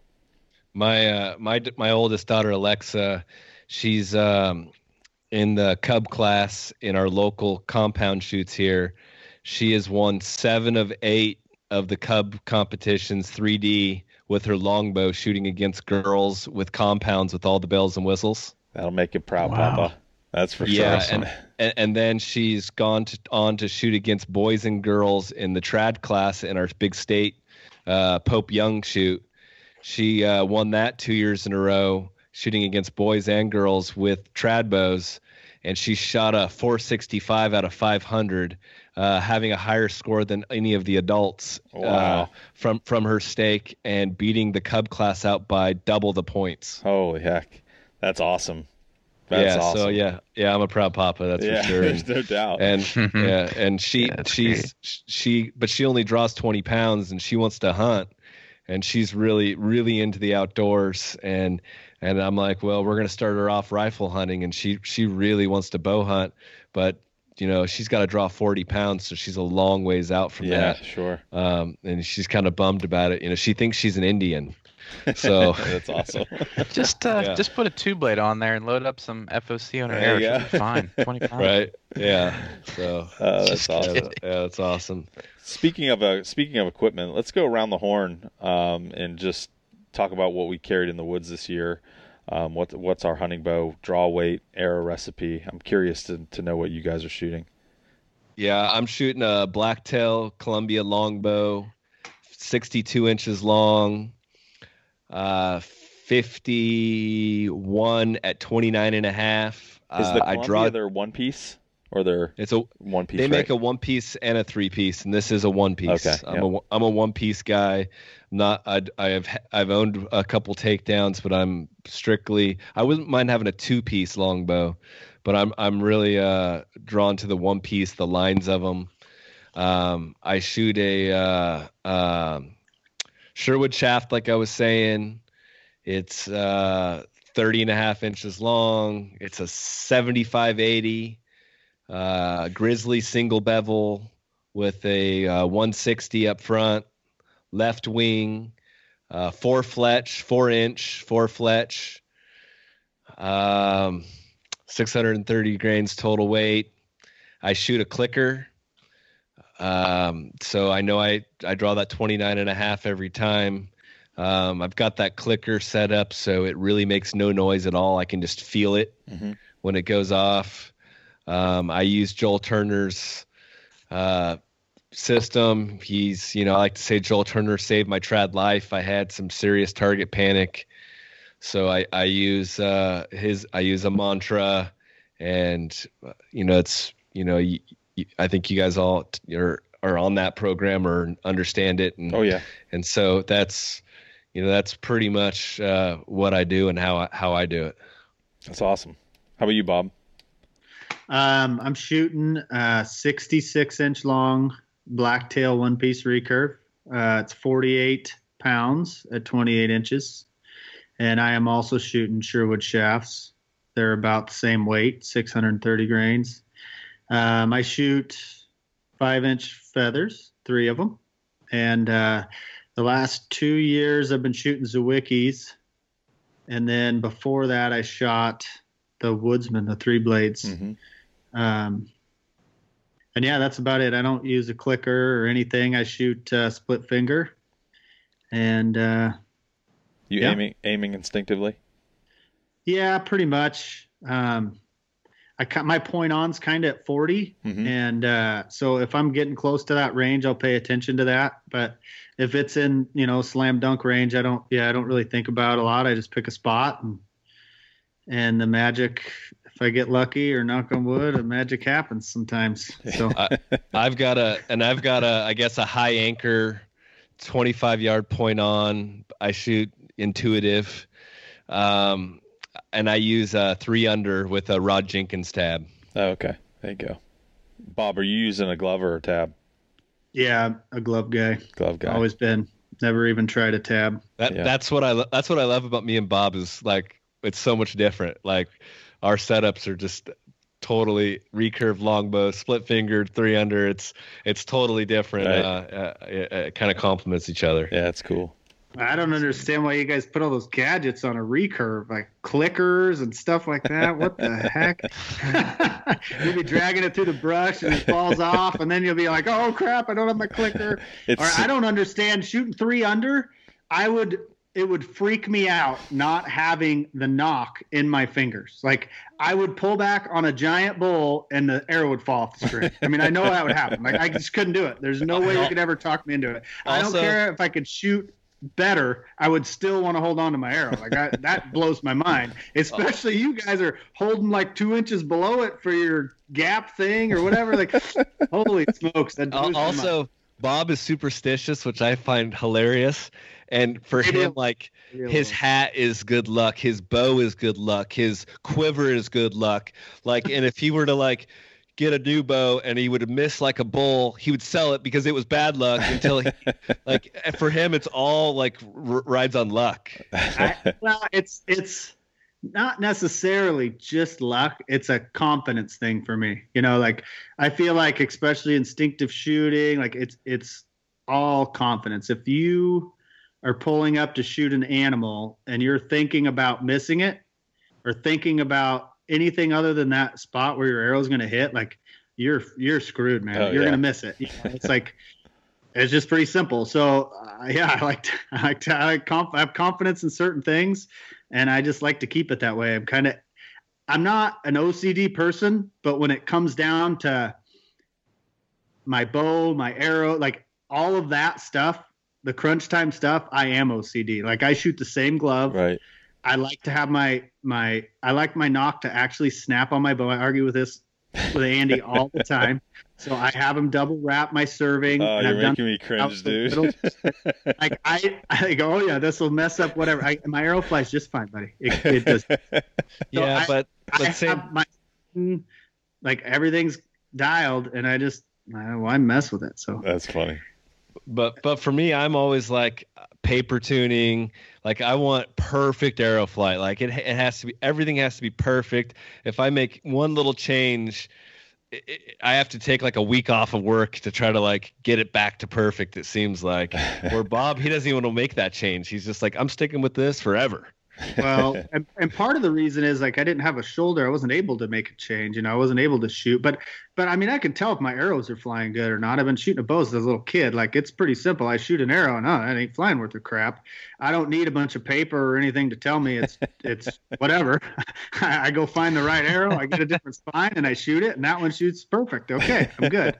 a funny story. The the reason I switched from from Woodsman's to Zwickeys uh, maybe I shouldn't tell this, make me sound like an idiot, but but uh, a couple years ago, I, and this was when I'd switched. I had to shoot a compound one year. I got my shoulder surgery, and I'm like, bam, I'm back, baby. Right? I, I let it heal up, whatever. Well, my shoulder was still. I sh- shouldn't have been shooting yet. It'd only been four months maybe after my surgery.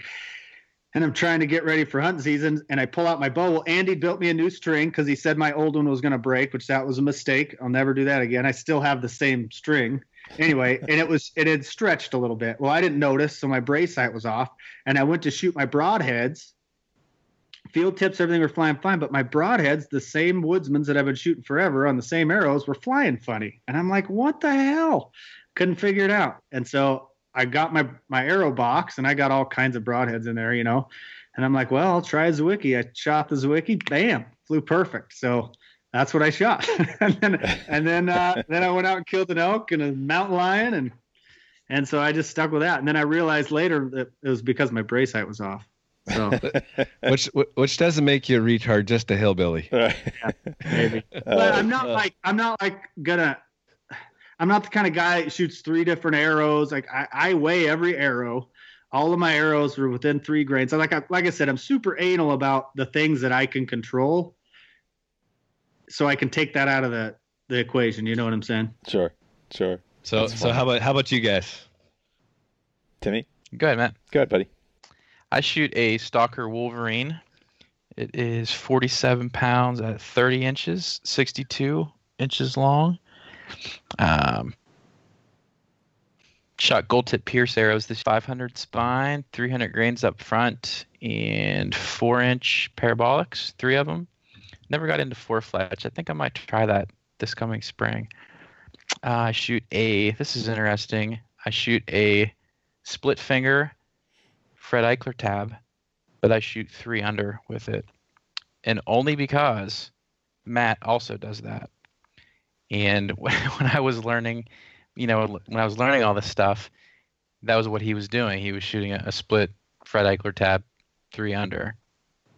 So I did the same, and it, it's it's super comfortable for me. I've never, never really gotten comfortable, never really given an honest shot to a you know just a regular three under tab but yeah, I like split tabs. i- if you decide to, that uh, Rod Jenkins tab is awesome. Yeah, yeah, that's a good tab. That's what I, I Yeah. have one of those. That's a that's a nice tab.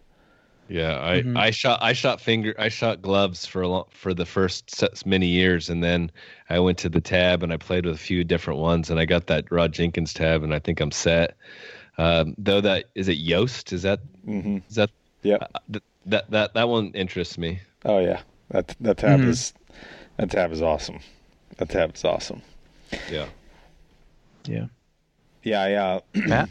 yeah. Every every year it's different. Um, I I every year I start the hunting season the same. I slap together some bows. I shoot ILF rigs um, most years, and I'll slap together a couple different recipes of bow, different limbs, different weights, different arrow combinations, And um, I, I typically uh, during the off season, I'm kind of brainstorming while I'm competing and stuff about what my hunting bow is going to look like and hunting recipe. Um, typically, the cool thing about ILF rigs is um, the weight adjustability and the tunability, and you know, yada yada yada. We always talk about the the benefits of an ILF rig. Um, what I'll do is I'll dream up an arrow recipe that I want to try for the upcoming hunting season, and I'll pretty closely I'll I'll fletch up a bunch of arrows and I'll cut a bare shaft and I'll get that arrow recipe created and then I tune my bow to that arrow recipe. Where with you know shooting takedowns or or uh, longbows, you're tuning the arrow to your bow. Um, You're so funny, dude. A, a, a question as simple as what bow are you shooting turns into a 15 minute ILF. I'm getting somewhere. like, dude, what bow are you I'm shooting? getting somewhere. Just, this is a 10 second answer. Yeah, we're talking bow. We're talking bow hunting, Matt. Bow hunting. Please. You know, where, where animals are running around and they die because you shoot at them. Let's talk about that. Tell us about. Tell us your bow hunting rig. Uh, The benefits of ILF. so so this year, uh, I I put a bunch of bows up against each other, and I ended up landing on a WF19 riser. And my lightest set of limbs I've ever walked in the woods with. This to this year was the lightest bow I've carried. It was a 44 pound bow at my draw weight. Um, I shot. Which is what's that? what's your draw? Um, it was well, depending on the crawl, but with my form changes now, it's 28 inches now. Okay. Yep, with my with the form tweaks that I made uh, here recently, I'm at 28 inches right now. Um, and then I gold tip pierce like Tim. Tim got me into the gold tip pierce. I'm using four fletch, um, two four inch across from each other, and two two and a half inch across from each other, um, and then a cutthroat, 250 grain cutthroat, and uh, 25 yard fixed crawl. And um, this coming hunting season, it'll be the Stalker ILF that uh, is being made at Sal's shop for sure. I I shot his prototype and I put it up against a couple bow recipes that have typically won in the all the categories that got me to take it into the woods, and uh, it won out. Um, so that's that's going to be the bow. Uh, I should be actually getting that bow next week, I think. So That's be- awesome. Yeah, super exciting. Well, I think I think we've talked uh, kind of how we all got here, and I think we you know put on some time. I- think we should do this again, maybe like after spring season, and and get dive into the hunting aspect if you guys want to. Yeah, for Um, sure. But I think we did you know pretty good job uh, talking to uh, our listeners and let them know who we are and how we got into this game. Absolutely. Yeah. What uh, what's what's upcoming for you guys? What do you got going on here in the next couple months? Uh, spring bear is what I look forward to. I've never done turkeys, and so some shed horn hunting, some elk scouting, and uh, looking for uh, spring bears. How about you, Bob? Yeah, I might. Uh, I I don't do the spring bear every year. James lives in a little better area for it, but yeah, I, I get out in the spring, um, do a lot of shed hunting, hiking around, and stump shooting, and then I do have a bunch of preference points to draw an Eastern Oregon spring bear tag this year with with Andy maybe. So we might go over and do that for a week or so, and uh, yeah, that's about it, man. I'm kind of remodeling the house I'm moving into, so that'll keep me busy. That's awesome. Cool. Well, very Well, good. well, yeah. Well, we we really appreciate us having us on, and uh, we definitely would love to do this again. You know, and then you know after we spit out another twenty episodes a piece or something, and get There on go. and and uh, and talk some talk some bow hunting, and um, you know I look forward to when our paths cross because I'm sure it's going to happen eventually. For sure. Absolutely. Absolutely. Yeah, that'll be great. Yep. Appreciate your guys' time. That was awesome. Um, this will be interesting how to end the podcast here. Um, but I want to say, end. yeah, right. Uh, so that's good. So yeah, we'll uh, we'll close it out, and uh, hope the listeners enjoy this. Hope the push side of the listeners enjoy this. Hope the TradQuest side of the listeners enjoy this, and um, that's good. Hey, do your tagline. What is it? Keep the wind in your Oh. face. Yeah, yeah. Uh, sorry. Uh, keep the wind in your face. Pick a spot and shoot straight. There it is. And Timmy. That's a lot cooler than ours. I feel like we need to step our game up. Get primal, guys. Wet West Side. yeah, you guys is pretty good. It's pretty good. Uh, that's good. All right, buddy. Thank you. Thank you for the time. Thanks for listening in, and we'll talk to you later. Hope you guys enjoyed that podcast with the push. We sure enjoyed hanging out with those guys. It was awesome. Don't forget to subscribe to the podcast on iTunes, Stitcher, Podbean. Check us out on Facebook, Instagram. Leave us a review. Keep the wind in your face, pick a spot, and shoot straight.